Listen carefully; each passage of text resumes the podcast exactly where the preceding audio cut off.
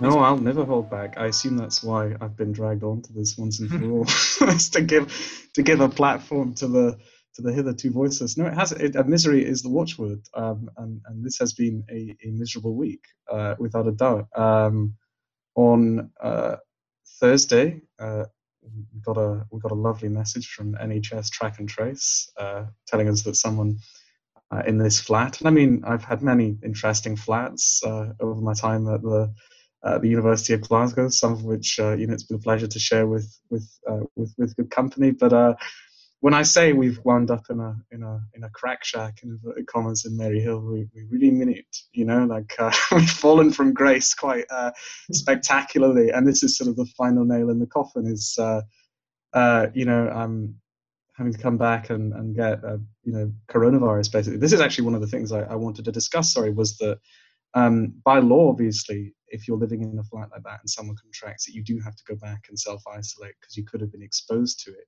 Mm. Um, but even if you hadn't contracted it previously, you're still required to go back, sort of thing. Um, right, yeah. Which I think is a problem because obviously I've had to come back and, and now almost certainly have it. Um, you know, because it's mm. an airborne pathogen, and you know, uh, I, I, may not have the disease, but I'll certainly have the virus uh, aspect of it. Uh, so obviously, you know, full compliance with the law, but uh, you know, this is something obviously that, uh, uh well, from a personal standpoint, I'd, I'd obviously, uh, you know, wanted to be very careful about. Um, my, my, uh, well, I, I, remember the initial stages of, of lockdown. If you don't mind, I'm just thrusting into anecdote. Is that okay? No, no. I don't even think you've. Don't even think you've. Don't even don't don't even think you put a like a strict question before me. No, But no, um, I, I no my my life is is is is just you know one set of uh, misery uh, to the next sort of thing. And at the beginning of um, well, just before the lockdown, you know, there was sort of this this brief moment of peace. Uh, you know, we were enjoying it and and whatever. But obviously, as soon as we did go into lockdown, I was back home uh, for a bit, and and both my parents are, are public servants. My dad works in the NHS, and obviously it was drilled into us massively. You know that it's it's not hard. Wear a face mask. You know, sanitize your hands you know the world was obviously clamoring to respond to this uh, global pandemic, and and I think the, glam, uh, the, the granular response there was was pretty robust. Uh, so that was certainly something I took from it, and that you know like that that was a, a testing time for everyone. But I think it's it's obviously a very simple thing. Is uh, you know like sanitize, just be careful, you know, mind your p's and q's, etc. It's not that hard if everyone pulls together. So I was a bit mortified uh, when when you know uh, I, I, got that message and I had to return uh, to this to this flat because um, I, I yeah no I, I wasn't sorry it's not cutting me out is it? I'll, I'll, I'll stay no. as close to the to the microphone as possible. Yeah. I mean because I, I, I um I'd also had um you know because obviously we've gone into a circuit breaker lockdown and everything and also sorry if I'm not being focused and to the point I tend to get quite tangential I have got it. a sort of, I, have got, I've, I've, I've got a senility, uh, a pre-senility, senility to it. Uh, but, but yeah, um, obviously, you know, things were beginning to return to normal for a lot of people in some ways. The circuit breaker lockdown notwithstanding. Uh, one of my pals had come over from from Germany. Um, I hadn't seen her obviously since the beginning of the lockdown, so we'd hosted her here and everything. Um, and yeah, no, just the ramifications that proceed from one person obviously making a faux pas are are tremendous. You know, um, uh, I uh, you know I'm obviously stuck in here until the 23rd. It's it's going to be a hell of a time. I think the the flat is in. Um, well, it, it's it's uh, it is where it is, um, you know, and that's and that's the law and everything. But um, uh, the way I put it to um, to to to oh, hold on, let me cross that out. Go back onto Telegram. The the way I put it uh, to I think uh, someone earlier was was like so. Um, uh, here we go. Uh, yes. Uh, uh, sanitizing one's hands, wearing a face mask, and not going for an impromptu shag to Dundee aren't codes of behavior to master. I shouldn't think. Uh, this is not a pointed remark in any way, shape, or form. Uh, yes, no, it's it's it's obviously it's it's it, it is where it is and, and you know i'm trying to adjust to it. I, I you know like i don't particularly like being in here. The room in this this flat is is unlike anything i've ever known really. Um, the walls are very thin. Uh, they have ears. And uh, you know as much as an exhibitionist or a voyeur might enjoy that like for 10 days and potentially feeling a bit piliwali it's it's it's going to be a test of uh, of even the most robust personage's uh, endurance sort of thing. But no, I'm, I'm, uh, people have brought me groceries. I've been very touched by sort of the, the outpouring of support, and there is a real sense of community there. And it's it's very it's very rare that I actually uh, get serious about these things. So, uh, you know, uh, yeah, it's certainly brought it all, all, all home for me. So yes, in short, my week has been bloody miserable, particularly miserable, more miserable than usual. But but here we are. We're sitting with um, you know, half a glass of I think it's uh, uh it's a Beaujolais uh, Villages, uh, which I think is some Bordeaux wine, or whatever. Half a glass of that, a miserable mug, um, and you know just a bit of existential ennui, which I imagine is the same for a lot of people uh, across Scotland uh, tonight. Yeah, um, yeah, I think you're absolutely right. I think this has pressed a lot of people, put a lot of people in some unique circumstances that they definitely didn't expect. Mm-hmm, mm-hmm. times. Um, so yes, that was a great introduction, I must say. Incredible. Probably one of the. It's a bit of a flabby opening gambit. I love that. I love that. That's exactly what I'm looking for. I want those tangents, and you better keep them flowing throughout this conversation. But mm. I also want people to know who you are. So, would you like to introduce yourself? I hate self promotion in any sort um, of capacity, and unfortunately, that's just the adult world into which I seldom fit. Uh, I, uh, uh, I I would stick obviously with the like uh, you know perhaps the most miserable person in the United Kingdom uh, label, but uh, no, I'm I'm I'm Rory Mullen. I I'm a fourth year student of English literature at the University of Glasgow. I hate, you know, like the self advertisement, you know, like the sort of, you know, like because it, it yeah like uh, there's no fanfare to it. It's it's it's it, but but yes I, I um in in short uh, at, at, at the moment I um, I'm in my sort of final year of uh, study at Glasgow University. Uh, I'm uh, do a few other things uh, beside that. I'm running a, a Glasgow based theatre project at the moment but of course mm-hmm. all theatre and shite has gone up the Swanee. So uh, we don't really expect to see anything more from that etc um, and and yeah no I suppose I'm I suppose, technically a published uh, poet at the moment, um, and I certainly have very, uh, very specific views that I tend not to share. Uh, that that I imagine are, are, sometimes quite out of step. Uh, uh, but but you know, um, yeah, that, that, that it's like doing an icebreaker thing. I usually just shut up and miserable. Um, I am who I am. If they ever make a Wikipedia page, you know, I look forward to it. Isn't that the dream? Having a Wikipedia. That is the dream. Exactly. It's the mark having arrived at something. Is is having you know, your Someone birth to death. Your legacy for you. That sounds. Oh yes. Um. So yeah, you said you you are currently studying. You mm-hmm. are mm-hmm. you have a, a theater um based drama esque project on the go. You're mm-hmm. you are a poet. Mm-hmm. anything I'm missing here? And and you've got coronavirus. In, in, in inverted commas. Because again, this is the thing. Yes, and I've got coronavirus. You know, I'm joining the ranks of of of of, of the high and mighty uh, who have had this disease, sort of thing. Uh, yeah, no, uh, these are all like um, these are all labels that I can be quite resistant to. Also, you're you're, you're cutting it kind of a bit. I'm going to check the bandwidth because it might be on my end as well. Am I still fully audible? Yeah, you're perfect on my yeah. side. Yeah. Um, yeah no these are these are all sort of labels i resist. You know like self-identification with these things is is is is hard for me just because i don't know like there's just still this like very strong sense of west of scotland like don't promote yourself don't mm.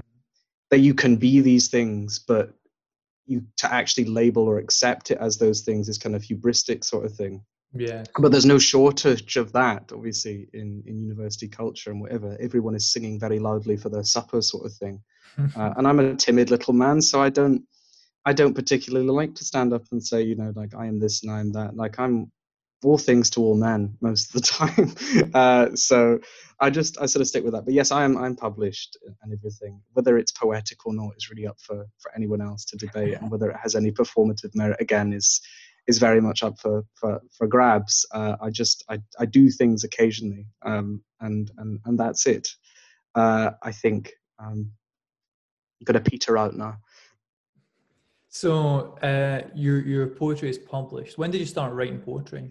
Is this something you've always been doing? No, it's not. It's I mean, yes, but it's all been very private. It's always very, very right. private. I don't like sharing any manner of cultural experience, uh, which is which is yes, which is not. It doesn't make for the happiest sort of bedfellow with this sort of term poet, which is where you are supposed to to share, you know, your, your human experiences and whatever.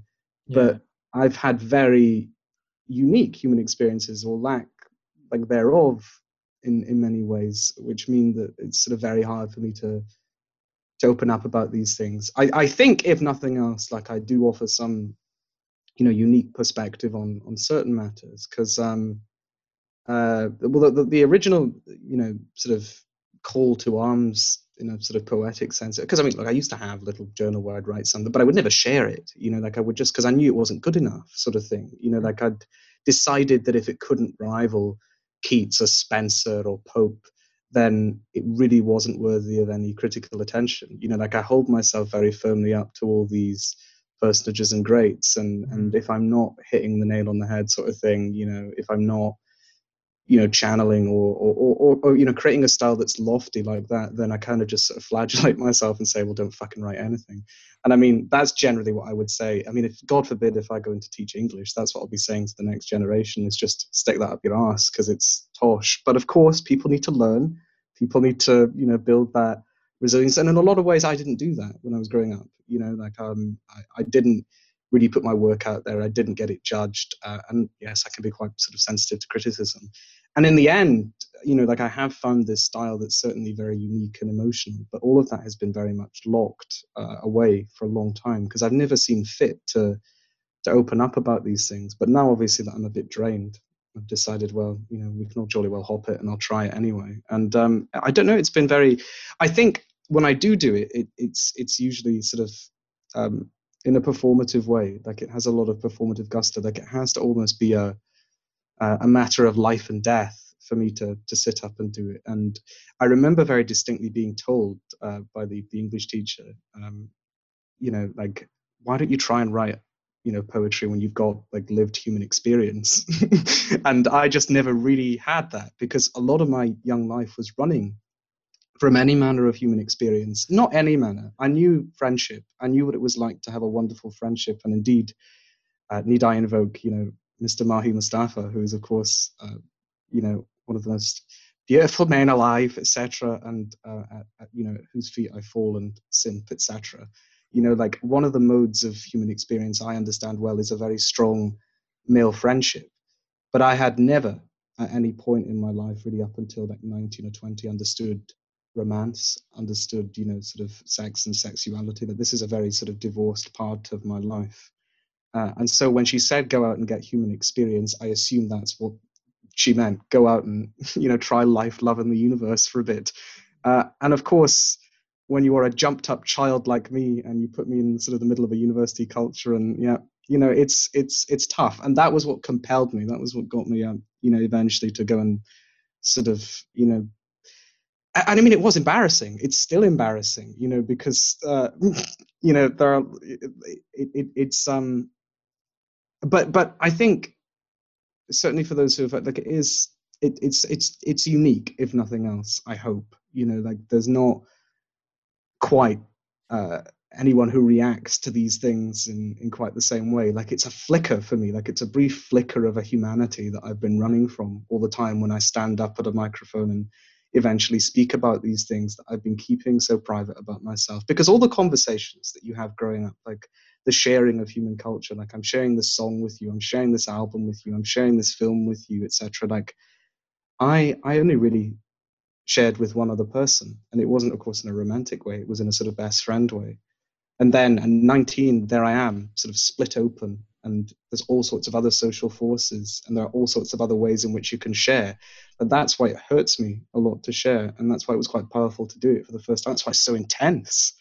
Um, i don't know i reckon the people at Inn Deep and the parlor and all these west end pubs got a fucking run for their money seeing this sort of you know victorian figure come up and scream for the first time you know a bit like catherine linton at the window in wuthering heights etc um, yeah, no, it, it, became a very literary experience for me in the end, um, which you know all life should aspire towards, etc. I hope that's a, a, comprehensive enough answer. I'm going to take a sip of water now. That's a great perspective to have. It's not a way I've ever looked at things, and the way you're mm. talking about it is so. I mean, you're painting the picture so. You're articulating it so well. It's it's brilliant to hear you talk about this. Actually, um, I hope it's not going against exactly what you're saying by finding it a struggle to articulate humanity by talking about this, but it is exactly what you're doing, and it's brilliant. Well, I, I do it. I do it now because you know I'm yeah. convinced that there's there's like even though it's happened at a very delayed, you know, and it's happened in a very delayed way. You know, like um, the, there's no point in going through your life sort of indefinitely. You know, shielding from all human experience. Like you have to learn at some point and somehow. Um, and really, unless you know you're chronically disabled or whatever, or have some sort of like no one can run from it you know like we are continually growing we are continually developing and and that goes even for for lost forlorn souls etc um such as such as me um but yes um yeah, I don't know if that was a... sort of uh, evolve with it, or, mm-hmm. or or give up and be lost to the void. That's our options. Um, mm-hmm. Yeah, that's that's great to hear. Um, so poetry though, when did you start writing poetry? Do you think? When what's the earliest point in which you would consider what you're writing down to be poetry? I've never considered it poetry, just to, to be clear, because again, I'm very poncy and very specific about what I do consider poetry. And in fact, I used to be very robust in those debates. Like I have a very traditional schema uh, for for what counts as poetry, and you know, like I put a lot of. For me, there are I, I can tell you what isn't poetry to me. Like that's what I can more strongly articulate. I mean, I do. I remember actually going in. I mean, because I bloody well shouldn't be in an English literature course, but that's everyone's business these days. But um, things that that aren't poetry, you know, like just someone, you know, standing up on a mic and slamming out words and stringing that together. Like it can be poetic, but it's not poetry. Like for me, right. poetry has a more sort of specific, uh, you know. Uh, scansional prosody. Like it has a more specific form. Um, like I can be quite traditionalist in that. Like I like poetry, for instance, obviously, and particularly poetry within the English language that has, you know, a, a good rhythm and a good rhyme. Uh, you know, um, something that, that that has a stable meter and and stable rhyme, and that just kind of speaks. Uh, that well, in, in, in to me certainly that, that that is beautiful. Like that is what to me is beautiful having grown up in something like Glasgow, for instance, where the world isn't very literary here. You know, the world isn't very uh, mm. beautiful in that sense. That's a, a, that's a form of exquisite realized in verse that that you know sort of bam talk and you know like that sort of vacuous, harsher speech could never lend itself to. So of course mm. that's poetry. It's it's absolutely for me to decide there. I think but of course, you go to an English literature course at the Glasgow University or Edinburgh University, and it is, and I use this term in in, in a lot, uh, yars, you know, like very sort of well-to-do English people that, of course, have grown up in that, who have grown up in the cult of, um, of you know, Spenser and Rudyard Kipling and, and all the English greats and whatever, and are sick of it. And therefore, they are attracted to the more sort of working class verse just to give themselves kudos or just to, you know, give themselves like respectability or look at us, we're reaching out and we're, you know, engaging with other forms of, of style. I think it cuts both ways, but certainly for me, like I, I am attracted to the verse forms that are more ornate, that are more that, that come closer, I think, uh, to me uh, in realizing sort of metrical, sonic, uh, uh, stylistic, and just yeah, sort of perfection in, in like across the board sort of thing. And, and that even goes for poets that I don't like. I, I, for example, despise John Milton. I think he's a surly prick but he still writes these wonderful, wonderful verses. I mean, his politics are just abhorrent, but the opening lines I remember to, to Paradise Lost, where it's like, of man's first disobedience and the taste of that forbidden fruit, um, whose mortal taste brought death into the world. Uh, it's not rhymed or anything, but it is, it's blank verse. It's like iambic pentameter. It's just a beautiful read. Mm. It's beautiful to sound it out. It's beautiful to read it on the page you play that against something like Kate Tempest, where someone essentially just stands up and goes, "Yeah, basically this man put his cock in my fucking bum, and yeah, this was really bad." Do you know what I mean? Like I don't see that. I don't see that as being relevant. Like I don't see that as new because I could do that myself and it just really wouldn't have the resonance. Like to be honest, she's just a prole with a microphone. that, you see what I mean? Yes, yeah, absolutely. Yeah. You do the comparison perfectly. like the idea of literariness isn't just one that's constructed, like it's true and it holds firm I actually believe, and I think it is correct to say that those who dismiss like conventional literariness are only doing so because they're running from essentially their own backgrounds.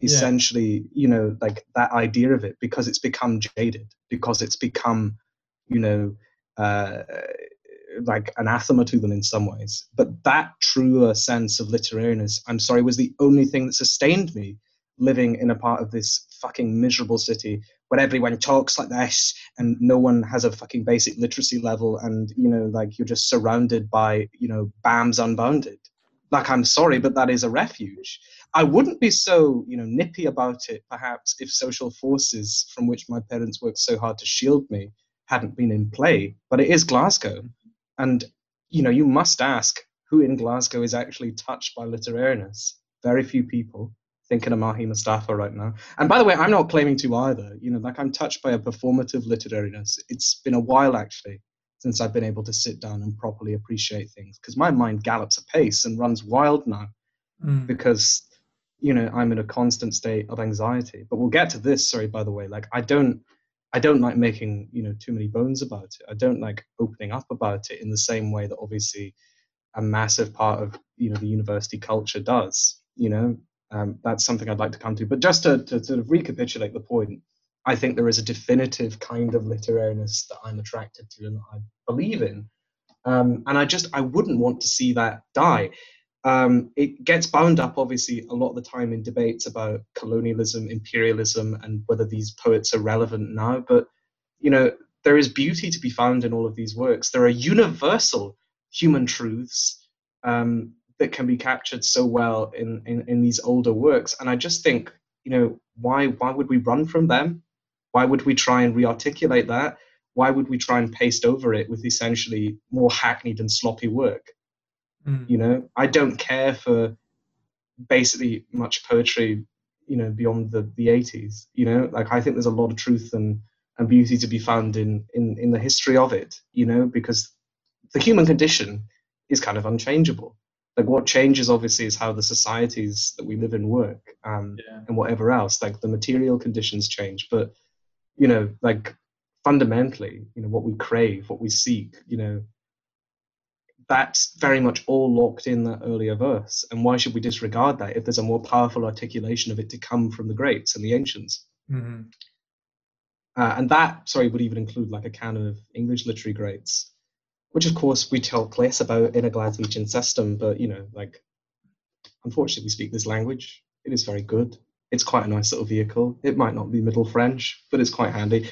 I wonder if I've got uh, Alexander Pope to to uh, to actually to hand because he is um, he's one of the authors that just you know absolutely does it for me. Like I remember, uh, you know, like again, I'm not I'm not one to make a fuss about my own living circumstances or whatever. Like I'm quite Victorian, I suppose, in a lot of senses. In that I don't I don't ever I don't ever sort of not stand up for myself. I can be quite bad at that, as well. Um, but I don't like I just get on with it. You know that you just kind of have to get on with it. Like I see that as a sort of British sensibility. Like shut up and just you know do it. And I remember like sorry living at home and coming into the campus uh, like on a bus, and of course buses in Glasgow are just filled with miserable bastards.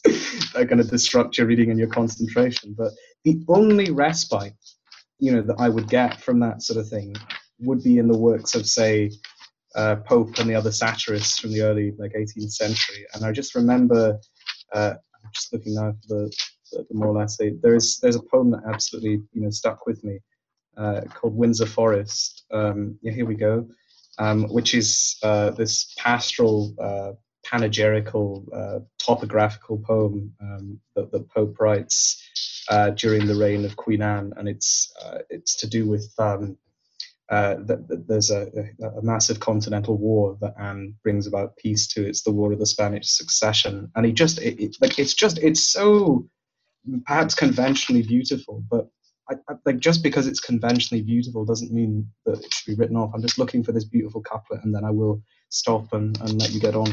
I think it's there it is. And at length the great Anna said, "Let discord cease." She said, "The world obeyed, and all was peace." I mean, it's pish, and obviously the woman was fat, had 17 pregnancies, and you know didn't really achieve that much. wasn't really an astute politician, but the way it's formulated, like mm. it's beautiful. It really is beautiful. I don't care if it's untrue. I don't care if it's trying to paste over the cracks. Like we know a lot more about this woman now, but I just think the idea of this fat, lisp, and lame woman like bringing peace to Europe is is a powerful one. Um, and and I just yeah like that takes me out of the of the laboriousness of the minutiae of the of the sort of total disaffection, frankly, that I feel with with today. Actually, done.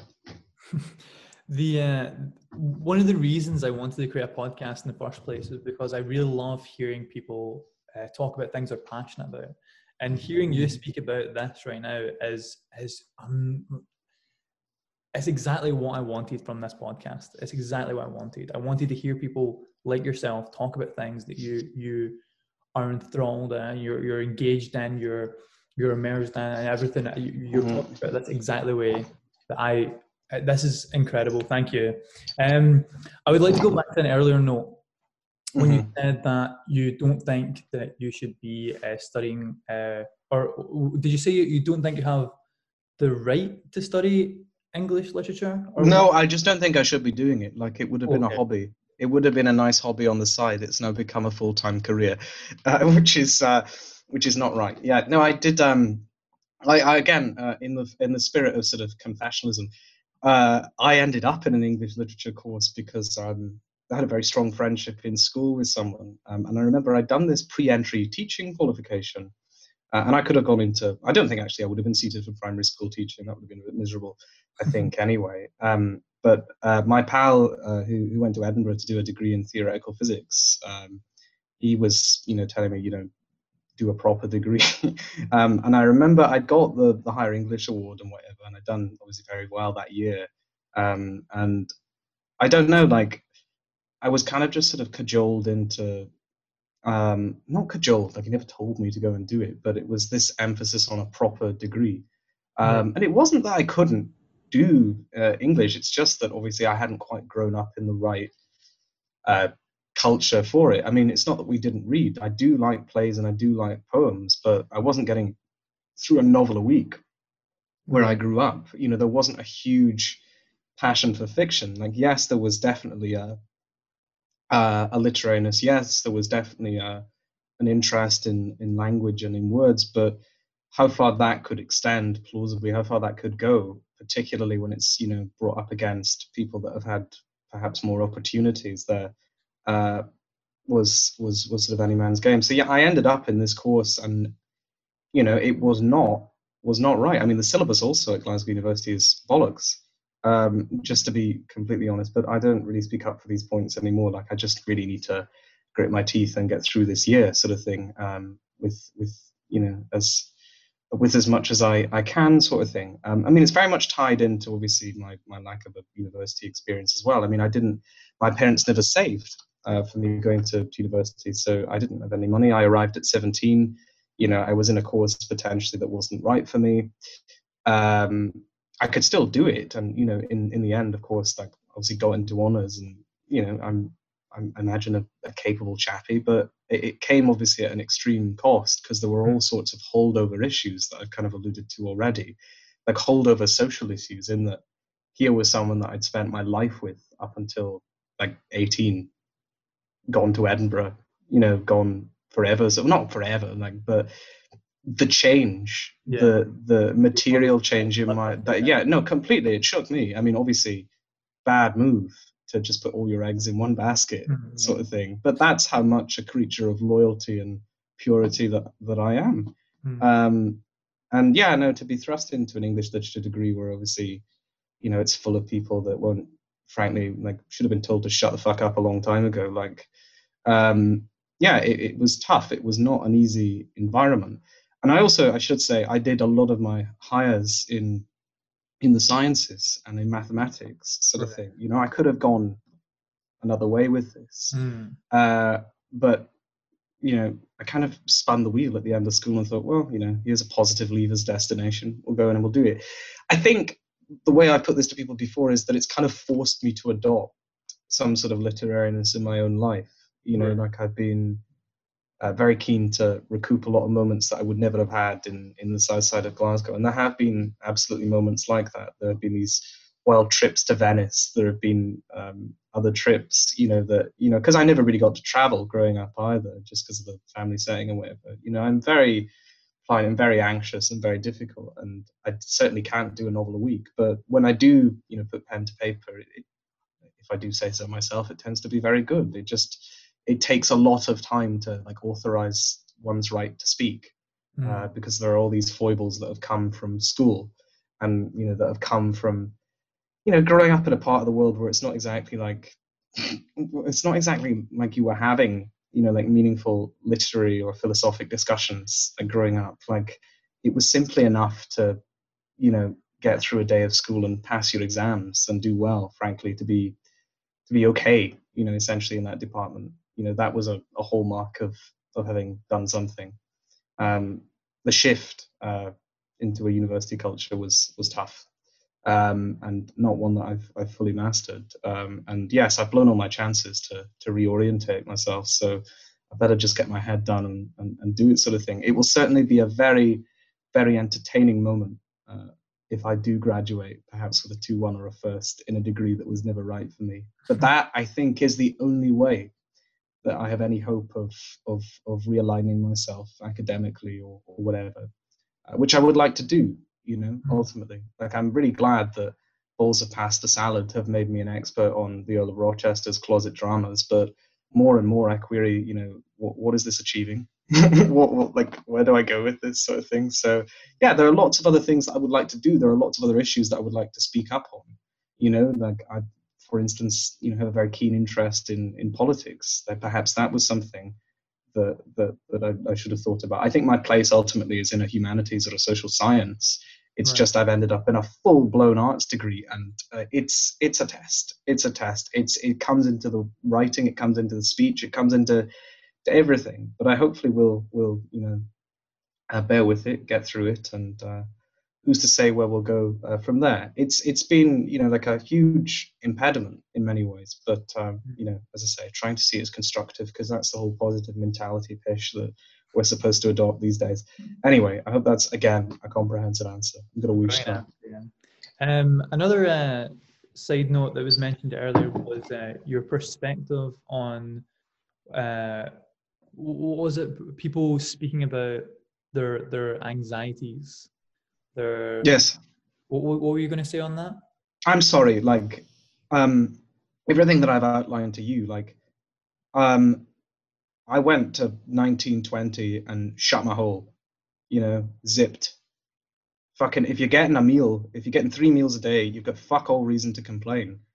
You know, um, I think these are very sort of first world problems about like I need a safe space, I need a fucking like fuck off fuck off, British society is unfair, you know, and we've all clocked this. I really don't need this pish. Yeah, okay, great, you know, like some people feel uncomfortable, but these are, uh, you know, problems that I, like everyone has mental health problems. Everyone has anxieties. Everyone has these things. Of course they do, you know. Uh, I wouldn't want to downplay that, but I often feel like it's co opted, particularly by those, frankly, who have the resources to deal with it. Because I'm sorry, but like, uh, it tends to be obviously that the more resources you have, the better able you are to address mental health problems. You know, that you'd be able to perhaps look for private ther- therapy, sort of thing. Like, that was not something I got. So I think, like, a baseline level of sort of, you know, um, I suppose just pulling your breeches up is what I want to say uh, would be helpful for everyone. Like I don't think indefinitely you can, you know, you can absolve yourself of responsibility. You can absolve yourself of of the need to contribute in some way. uh, with with an infinite spiral of, of mental health. Yeah, is a thing. You know, I recognize that now. Mm. It's taken me out a bit, but at the same time, everyone should want to serve. Everyone should want to contribute. Everyone should want to uh, do something, like to offer something in whatever way they can. I don't think that's draconian.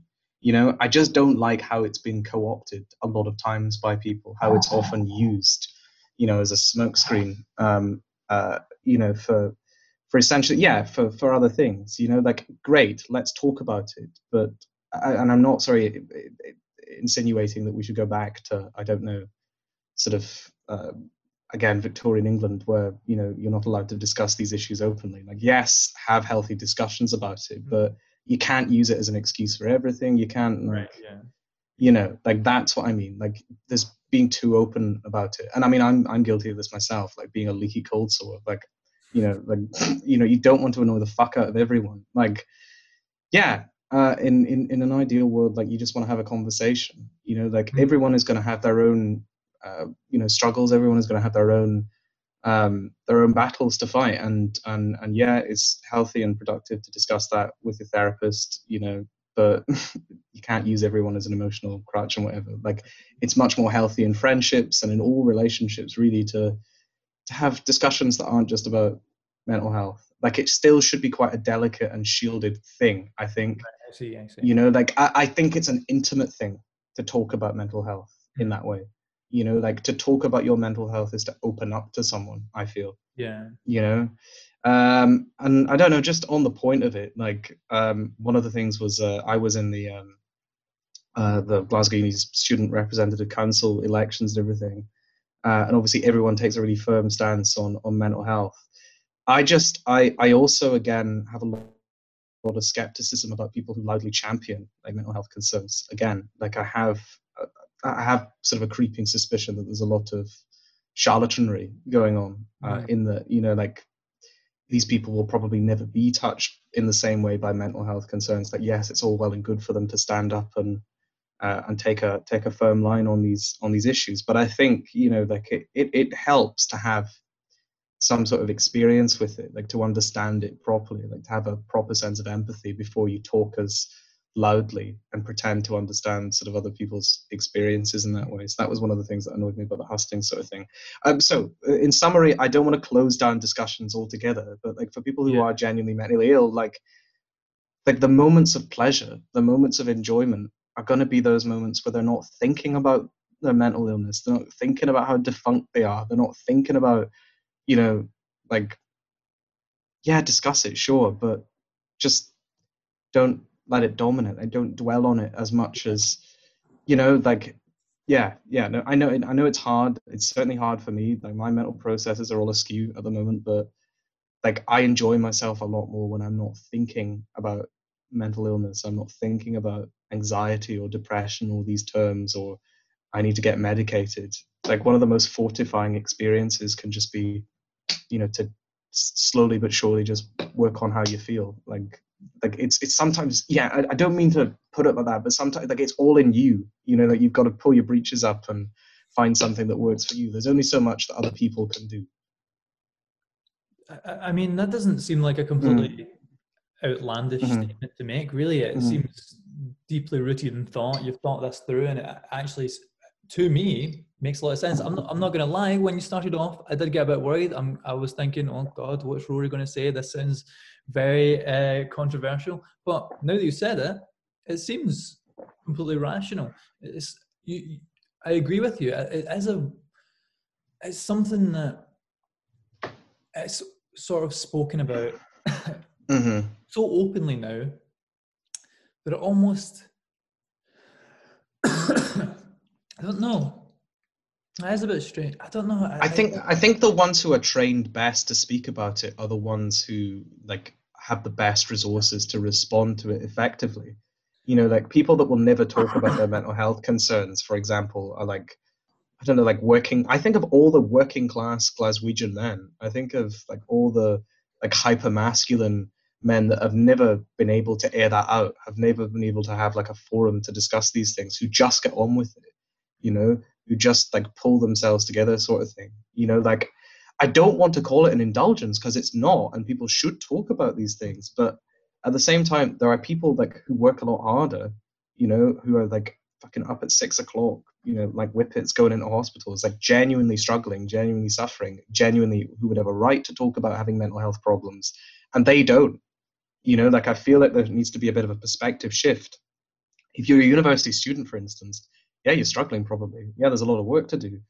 But at the same time, you know, if you can get a fucking Uber up University Avenue, or if you can get an Uber Eats to your fucking flat, like it's hardly the same as being, I don't know, like a fucking frontline healthcare worker. But it's hardly the same as, you know, people in all sorts of disparate sections of society who, frankly, like obviously do very demanding things, like perhaps more demanding things than, than you, and might have greater struggles with mental health. You know, but the ones playing the mental health card, and not to call it a card in that way, because obviously it's genuine, but the ones who speak most loudly about it, you know, I like are, are less affected, if if that makes sense. I want to say uh, this is this is a lot of this comes from like personal experience of people like me that talk to mental health uh, to me about mental health, but yeah, I just think the ones that have the monopoly on talking about it uh, are the ones who you know know how best to address it, how best to air it out you know that they can often come off as like sermonizing. They can often come like you know they can talk down to people who haven't been trained to talk about it. Like we need to kind of accept that not everyone is on the same footing when it comes to talking about these issues. Like people obviously grow up in different places and, and whatever and people do different things. Yeah, yeah. I don't know if i'm being completely coherent there. I just i see it a mm. lot on the university campus and i just think well is it as justifiable for you to you know take that line when you know mental health doesn't just affect university student, it affects us all. You know, mm-hmm. like no one um, gets off from that. It's not something I've thought about mm-hmm. much, to be honest. I've just taken for granted. Mm-hmm. Just talk about it. If you have any problems, just talk about it. And it's just sort of mm-hmm. ingrained in me at this point that that's the way it should be. Mm-hmm. But I suppose you're mm-hmm. right in many ways because if I broke my leg, I wouldn't expect my friend to fix that for me. Mm-hmm. Just as if I had something severely wrong with me mentally, if I had some sort of uh, something, mm-hmm. I wouldn't expect them to fix it for me either. I, no. Go to professionals for both of those problems, and I guess that's the way it should be. And also, I, I totally agree with you actually on the on the point of that the people with the loudest voice aren't usually the ones with the best experience, and that seems to be the yes for a lot of things across the board. The people that speak about um, uh, race problems, people that speak uh-huh.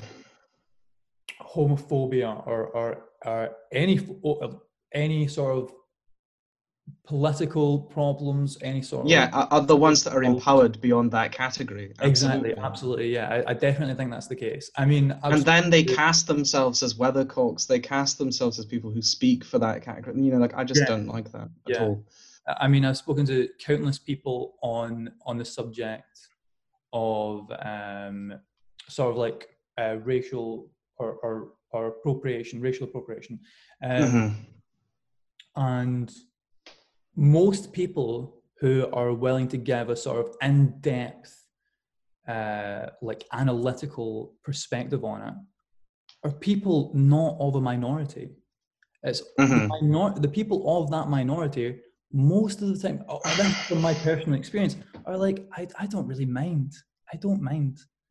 And I guess it's that's the case with most things. It seems like the people that have the loudest voice aren't usually the, the most the ones affected proportionally yeah, by these issues. No, completely. Look, yeah, yeah, you know, this is this is it. Like, I'm sorry, like fucking get your Uber to your Black Lives Matter protest, yeah. Mm-hmm. Like while the rest of black people in Glasgow do fucking you know, like daft jobs percentage wise like proportionally you know wouldn't have time to attend those protests etc like mm-hmm. it is i don't want to play into i like it's, it's not all virtue signaling. I don't want to use virtue signaling in that yeah. aggressive way.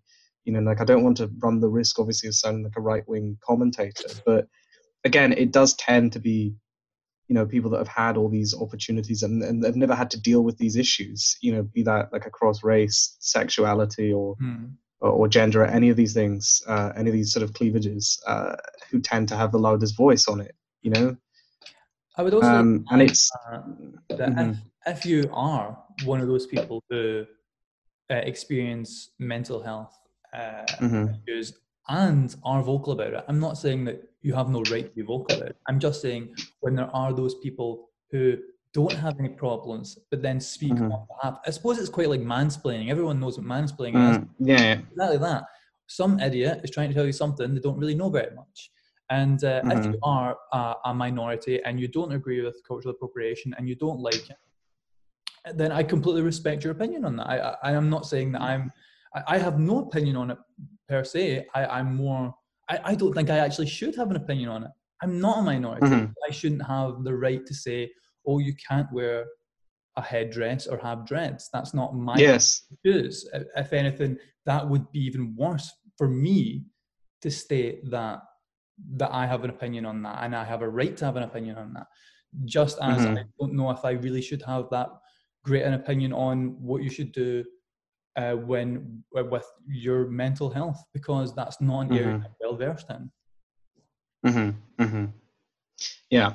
Um, no, I, I completely agree there. Like, you know, uh, it, it, I, I, it, it should be for professionals really to, to take yeah. the lines on that. Not everyone is, uh, you know, suddenly well versed to talk about these issues in depth and, and with the proper evidence and, and whatever. And obviously, everyone tries to.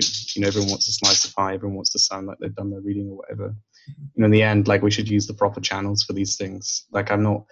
I think the risk sometimes is that like if the wrong voice, if I, if what I would refer to as sort of like unauthorized cacophonous voices, you know, like tend to take a line on something, like it can put people off.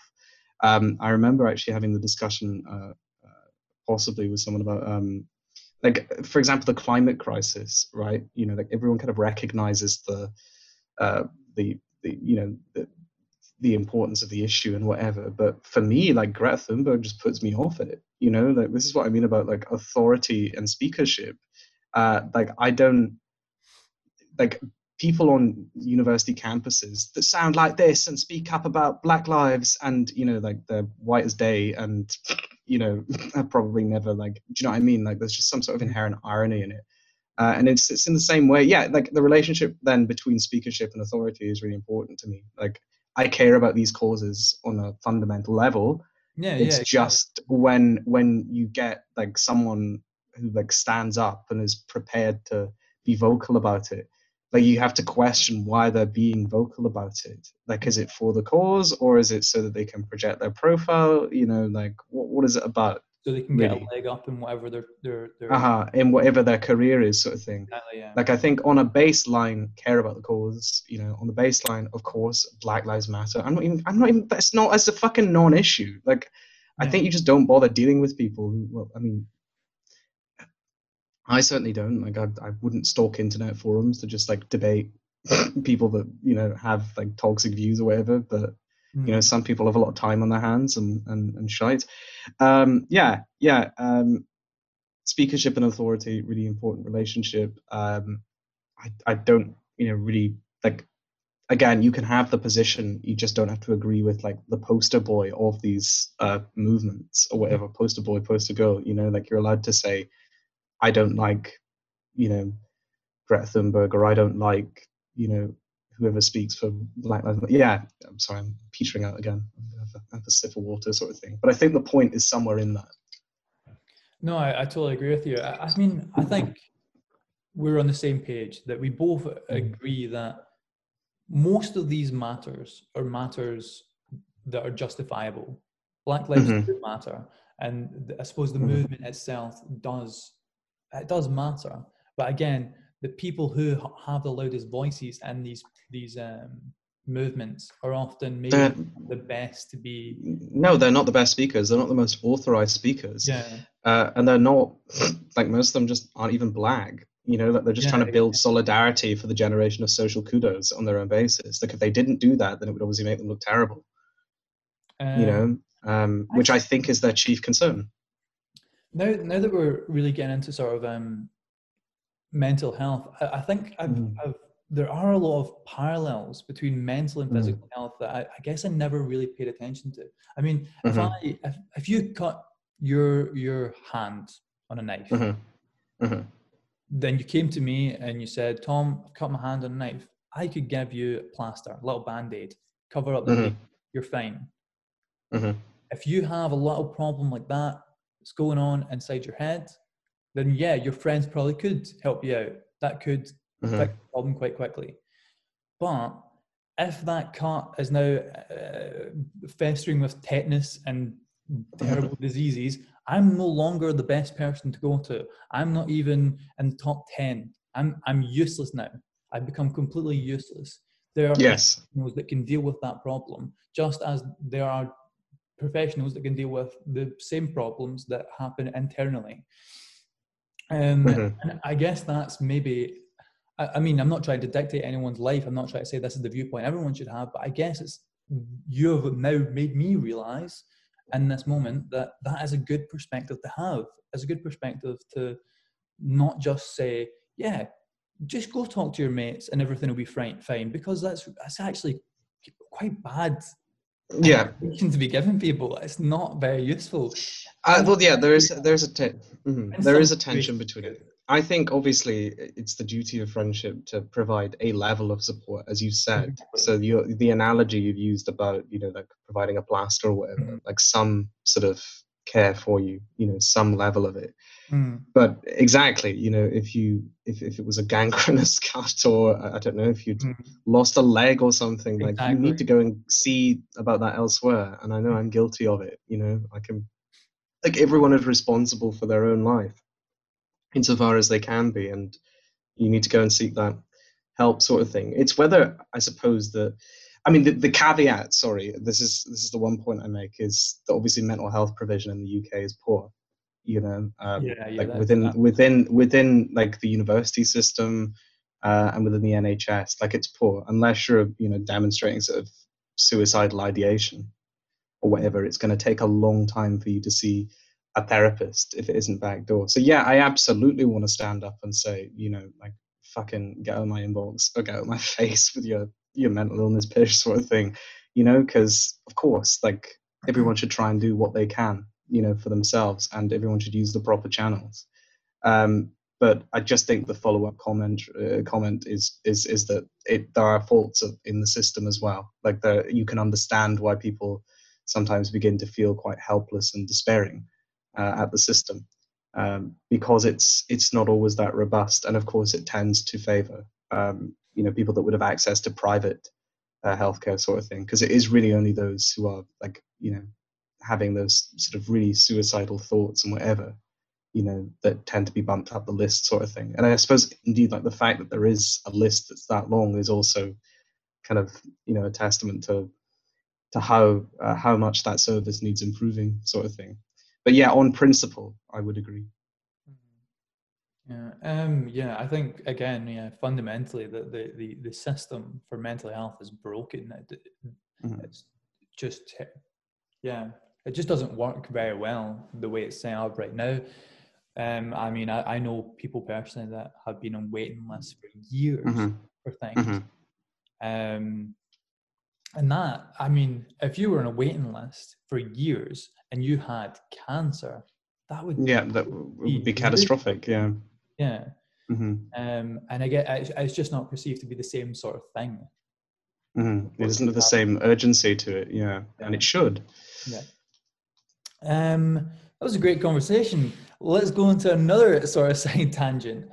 Uh, oh, great! Side subject. Tell me mm-hmm. about your project. Uh, the last gasps of a sad dying man. Uh, um, Faces of Glasgow. Um, well, um, this sort of began again in the in the earlier stages of um, of lockdown. I'm just gonna sorry, I'm gonna get tangerine while I'm doing this. You know, get the vitamin C in, uh, whatever. Uh, yes, uh, this is. Um, I mean, I did a lot of. Uh, I'm I'm so shy as well. Like I don't know why I bother with theatre. You know, I, absolutely hate theatre cunts as well. They're just absolutely stuffed full of themselves. But I do. I have a very like specific, you know, dramatic vision and whatever, and you know, I'd like to to realize it.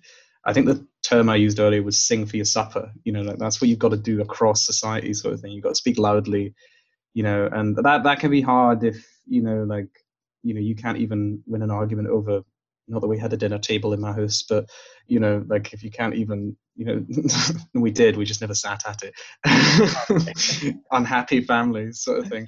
No, but if you can't even speak over over the nuclear family, then how are you going to speak over the rest of society, sort of thing? Uh, but be that as it may, you know, um, we got this we got this thing started. Uh, it was going to go to the Fringe this year, but obviously pandemic hit. What the fuck? Uh, the play's written. Uh, well, it, it, sorry, it began as a play, uh, I should say, but it's sort of evolved uh, slightly right, now. Right. Um, and essentially, it's it's kind of just a play that um, that for me, like, very much cuts against a lot of the notions of Glasgow that are built up and emboldened by the likes of the university, the likes of sort of institutions in the city that want to rehabilitate mm, right. Glasgow's uh, reputation mm. Uh, as a city and as a centre of learning. I mean, it is all of these things. I don't doubt it, but I've been stuck here for 20 years and I fucking hate the place. um, you know, mm, good orange. Um, you know, you mentioned you're going to Spain. Like everyone at some point is desirous of change. Mm. Everyone at some point wants to see something that isn't fucking Sainsbury's across the road. mm-hmm. And uh, this is kind of this is all I've really got to work with is my uh, you know experiences here. What I've seen as sort of uh, the term, the French term for it is flaneur, uh, uh, you know, someone that observes society and culture. Like that's that's it. That's what I grew up in. That's what I've seen. But I think it's a vision of the city, sorry, that's often not presented as much. Maybe to some extent in like, have you ever heard of chewing the fat? Mm, yeah, yeah, yeah.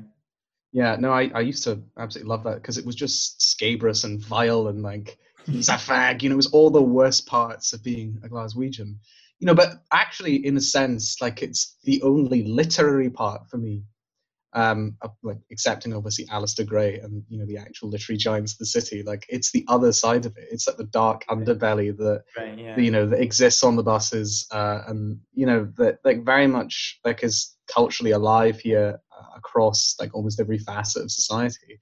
Uh, and I just I feel like apart from you know the likes of Limmy, maybe chewing the fat. Not even Still Game. I think Still Game got quite tame on that one.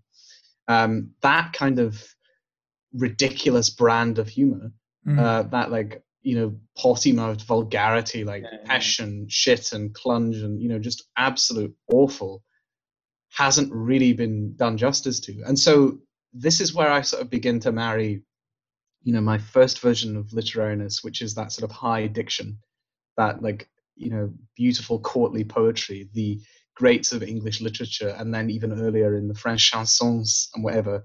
But slap that together with like absolute Glasgow bam patter, you know, and call it a play. Um, and I don't know if anything quite like this sort of you know thing has been done before, where there's such a modulation in register, where there's such a like horrific uh, sense of high and low sitting together, because that's what this is about for me is um, like high and low culture sitting together together because that's what Glasgow is to me in a sense is this wonderful juxtaposition mm. or tapestry of high and low of, mm. you know whether that be in sort of socioeconomic status or culture or whatever like all these areas are just sort of jammed together in a sort of you know like Frankensteinian nightmare um, and that to me is Glasgow and then so trying to transpose that into a play um, has has been a labor of love and piss and shame uh, that began in the early stages of lockdown and, and very much continues. I mean, we are all clear that I am not fit to lead myself, you know, out the door across to Tesco.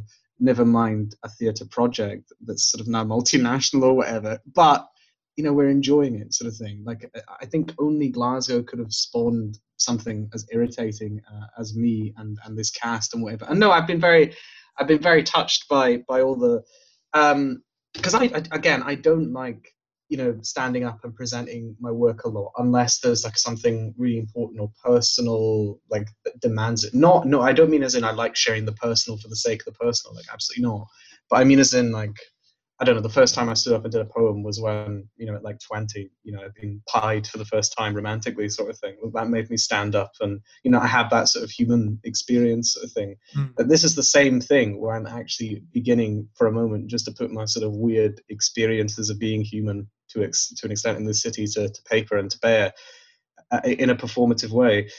Uh, and sorry to just sort of summarize the play. You know, I brought together all sorts of people that I met I was growing up at the Citizens Theatre, um, you know, um, all across the city. Like essentially, sorry, the, the, the pitch was like every cunt I've ever met suddenly gets on a Zoom call, um, and we try and uh, and we try and make something out of this. Uh, hmm. and so yeah, no, I've been very touched by by the response. You know, like we've we've had. Uh, uh, some pretty successful actors actually join us. I, I, don't know if you know Janey Godley she was on Have I Got News for You yesterday. Oh, really? Actually, I'd recommend that. Yeah, oh. I said I'm one I'm one away for Have I Got News for You, and I think I'd be good on Have I Got News for You as well. It's just I don't like speaking or the sound of my own voice. But um, no, no, no, no. Um, uh, there's a woman called Susan Sims who's just you know like the absolute embodiment of what it means to be Glaswegian. Just this waspy woman that says like pretty much anything um, and she's she's got Netflix credits and whatever. She's uh, she's part of the the cast. She's um.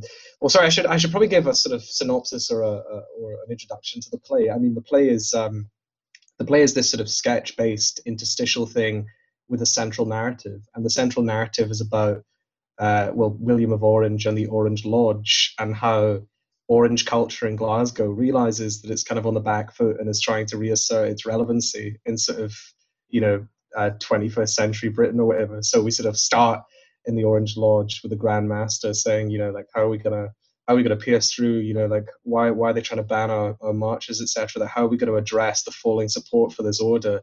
Um, and of course, there are lots of women in the lodge, and they're like, "All right, well, you know, we'll bash more Catholics, so we'll, you know, um, you know, they're just coming up with ridiculous suggestions." And then eventually, they all settle on, "Right, well, we're, we're going to return to our roots and resurrect William of Orange." And so there's this huge process with sketches in between uh, where they go about sort of um, I don't know. It's a bit like the sort of Egyptian myth of Osiris, where he was like chopped up and put in different pieces. You've got all these like, uh, you know, canopic jars. Uh, like in, in, this case, we've got like a bottle of sloe gin from the Netherlands. Uh, uh, we've got like a pube from William of Orange or something that was found in Hampton Court Palace, and all of these essences come together uh, and he's resurrected. And you know, the Orange Order is amazed, like here he is, it's our leader back, except there's one small problem. He comes back, but kind of as a run of the mill, like Glaswegian Pufter or Glasgay. So he just sort of walks out of like a sort of glass sarcophagus and he's like, eh, eh, eh, I haven't had a fucking manicure since the 17th century, boys. How's it going? And obviously then it's just playing that off against like the hard lodge master like king billy what is this? You know sort of thing. Like there's a lot of there's a lot of good conflict on the stage and i think it's very funny. It's well i, I hope so anyway. It's a very aggressive on the nose like cock and ass satire but it's it's it's my style. Um, and yes no i'd very much like to uh, to, to take it to the fringe sort of thing. Um, of course, theatres are shut at the moment, so we're very limited in what we can do.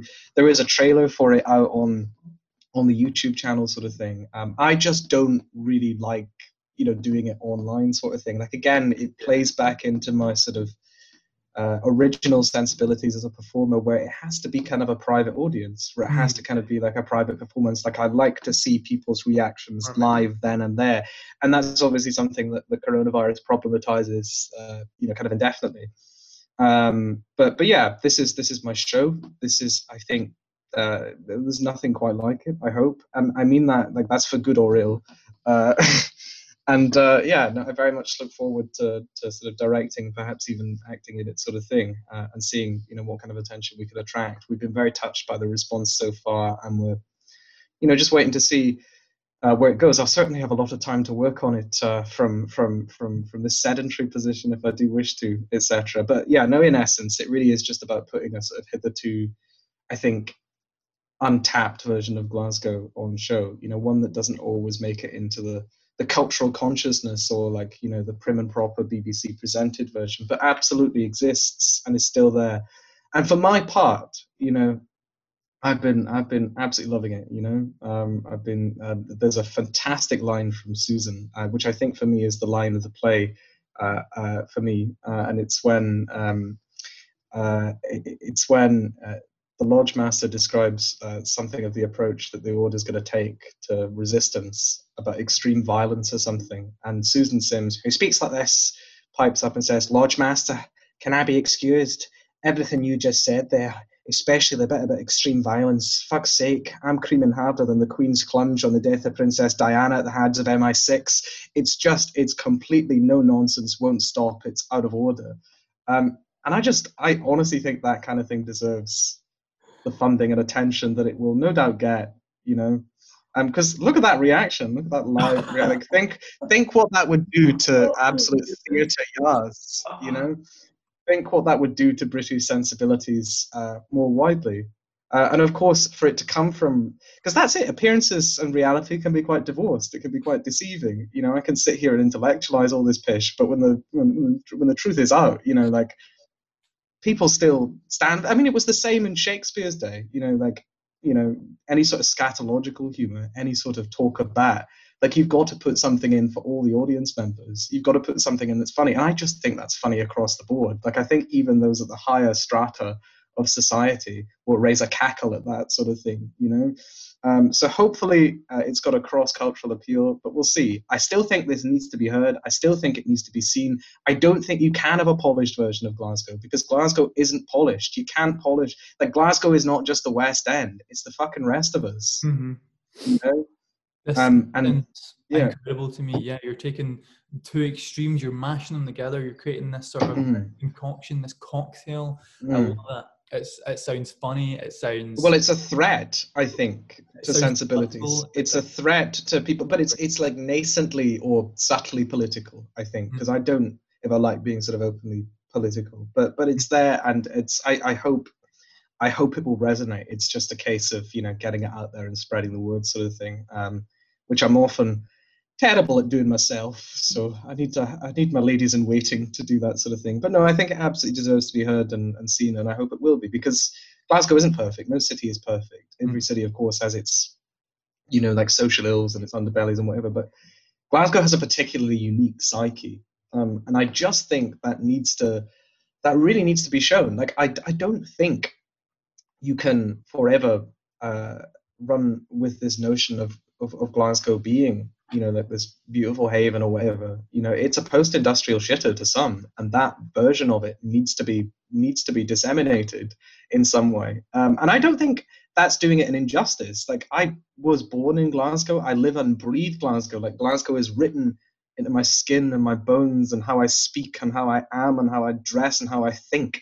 If anyone has earned a right to throw glasgow under the bus a first bus at that then i think it's me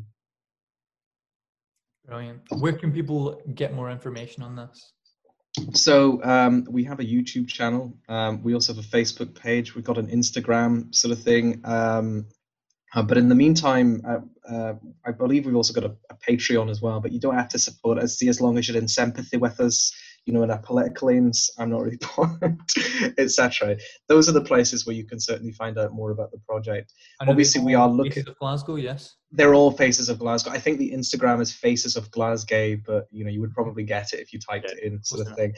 Um, but yeah, no, these uh, these are these are sort of our outlets. Uh, we're still very much in the in the early stages. Like lockdown has certainly affected what everyone's been able to do. Certainly for creative professionals, like the the impact has been you know absolutely immense. Um, people have got to take what paid what they can, etc. So we're kind of in a a, a, a sort of re um, recapitulation phase of the project where we're looking at reapplying for creative grants and reapplying. The difficulty, of course, is that it's difficult to be true to this vision of Glasgow that might be problematic for some people.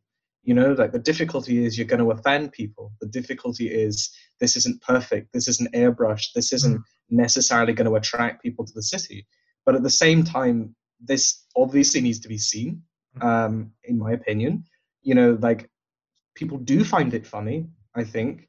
Um, and I just, yeah, like this is not a perfect city, but this is about kind of taking a step back and, and laughing at it as Glaswegians and perhaps people beyond have a right to do. You know, like where is satire? You know, that's a lot of the discussions we had earlier. Like some people just don't perhaps I'm overly conscious of it a lot of the time, which is why I don't do anything. Like I'm overly conscious of how criticizable I might become. But you know, like everyone can be you know taken the mick out of. Every city can have the mick taken out of it. All its inhabitants can have the mick taken out of it, and that's kind of what this strives to do. Like it's a no nonsense swipe, yep. kind of at everyone. Like everyone is getting a pot shot at them. You know, no one's free from it, and that's what I like about it. If if you do get offended by it, you've sort of missed the the point of missed it. Missed the point of it. Yes.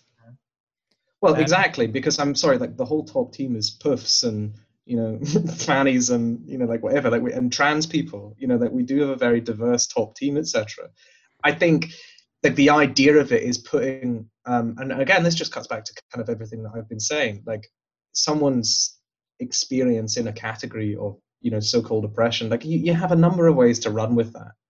You know you can either like harden your stance against like everyone else. You can come down like a culling blade on the rest of society and fight your corner at every turn, sort of thing. Like you're a homophobe, you're this, you're that. You know, these are unfounded statements. Like people just have lives to lead. You know, people have their own interests. You know, fucking, it's a Hobbesian state of nature, pish out there.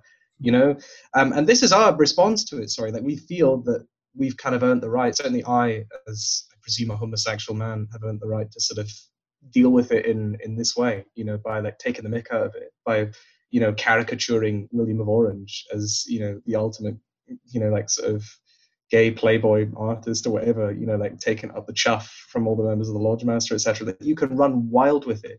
Yeah. If truly the culture of profligacy and that is what they believe in, then why not this play? is this play not a protrusion of it? Is this play not some sort of protrusion of queerness? It's just inverted through a working class nexus mm-hmm. to an extent because there's working class sort of scatological humor.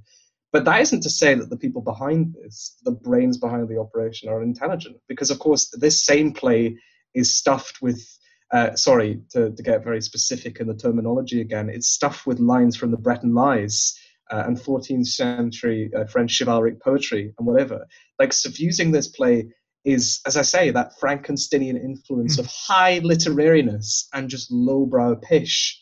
Mm. Like I can't think of anything else quite like it. Of course, I would say that because I was going to say I'm paid to say that. No, I'm not. I'm not paid to do anything apart from flip myself off to Trisha Goddard sort of thing. But you know, like this is a unique brand, and I think it threatens the security of theatre goers. I think it threatens the security of audiences, and I want to be at the helm of it. Shake things up a bit. Mm-hmm. Exactly. Well, it's been brilliant speaking to you. Um, and uh, yeah, so it's all all the social medias are Faces of Glasgow. Or yes, Faces of Glasgow. Yeah. Yeah. Mm-hmm. Perfect. Mm-hmm. Um, is there anything else you want to give a shout out to? Anything you want to promote, plug, suggest, recommend? Um. Oh. Oh. Uh, right. Uh, good good point. Um, here's something actually I wanted to draw attention to yeah. because um, this this I imagine that the chief demographic for this will perhaps be younger people or perhaps even university students sort of thing. Yeah, yeah.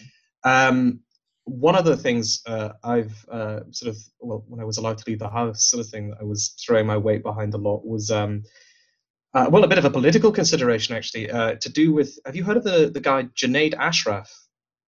Uh, no. No, he's running to be rector of the University of Glasgow at the moment, but he's also a sitting councillor. He graduated, I think, the other year from Glasgow University. Right. Uh, anyway, um, I obviously I, I, mentioned before I, I grew up in the south side. Um, um, I've got a local MSP. The Scottish parliamentary elections are coming up uh, in 2021, etc. Everyone can vote, obviously. Um, but no, uh, one of the things that I wanted to draw attention to that perhaps hasn't had enough uh, spotlight thrust on it is that uh, Junaid Ashraf is making a bid for my my home seat. My home seat. It's an internal SNP contest, uh, but he's already a sitting councillor. Sorry, uh, he's running to be rector of the University of Glasgow at the same time, and now he's targeting the 68-year-old incumbent James Dornan, um, which you know I hadn't heard about until like the other week. But this is to me quite scandalous that this is nothing if not a pointed attack. Like obviously his team have got around him and like, ho ho, there's James Dornan. He doesn't know how to use social media. Ho ho, there's James Dornan. Let's get the fuck in there. You know, let's get me a national platform quick as possible. Um, I'm quite disgusted by that. And one of the things that I would absolutely want to draw people's attention to is that uh, that, that Mr. Ashraf, whilst obviously highly qualified and, and highly capable as a public representative, is in this case, you know, just being a cynical git um, and you know like really ought to think about what he's doing because um, that that sorry is one other thing that I wish to point out. If Mr. Ashraf wins the internal contest, I, uh, as successor to Lord Buckethead, will be standing in the constituency as an independent, um, you know, and I'll be looking forward to submitting my application to the Electoral Commission. So I would say, sorry, if anyone is voting in the constituency of Glasgow Cathcart uh, next year, hopefully Dornan will be in. Vote for Dornan because you know there's no real point. Again, with the first past the post thing, it's obviously best to get your a good constituency representative. And with Dornan, his his record has just been exemplary. That we've talked obviously about mental health. That this is a 68 year old man who champions that as a backbencher uh, from from the Scottish Parliament, who spars with Ruth Davidson uh, quite effectively, um, and he's just you know a bit of a lad, really. You know, if I can put it like that. You know, like he hasn't had nearly the same kind of opportunities that Ashraf has had to travel the world and mm. and to experience all those sorts of like global political issues. Like Mr. Dornan actually just kind of wants to represent the people of Cathcart. And I think that's what public service fundamentally is about. That no matter what your station, you know, it should be should be to that constituency link. And I can obviously see Ashraf coming in and problematizing that greatly. Which is why, hopefully not, because he'll win the contest, and I have absolute faith in Dornan. But if he doesn't, just remember that I will go political next year and stand as an independent. I don't know what my policy platform will be, but perhaps this is something we could explore at a later date from yeah. from your Spanish villa sort of thing. I would uh, I would love to have you back on when you're when you're doing that. As an elected representative, sort of yeah, thing. yeah, yeah, no, absolutely. I've given my life to the people of Glasgow. What can I say? um, but on that note, I have to say thank you very much for having me, and oh, um, no, all the best.